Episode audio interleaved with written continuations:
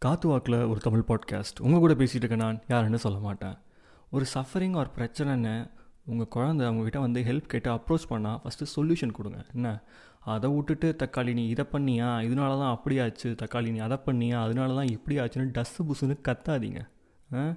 அடுத்த வாட்டி உங்கள்கிட்ட வந்து அவன் எதுவுமே எக்ஸ்ப்ரெஸ் பண்ண மாட்டான். அவனுக்கு ரீசன் சொல்லி ரீசன் சொல்லி கடைசியில் நீங்களே அவனுக்கு இன்ட்ரவர்ட்டாக மாறதுக்கு ரீசன் ஆகிடாதீங்க புரிஞ்சுதா மில்லனியல் பேரண்ட்ஸ் நம்மளோட பூமர் பேரண்ட்ஸ் தான் அப்படி இருந்தாங்க. அட்லீஸ்ட் மில்லனியல் பேரண்ட்ஸ் ஆச்சு. திருந்துங்க மக்களே.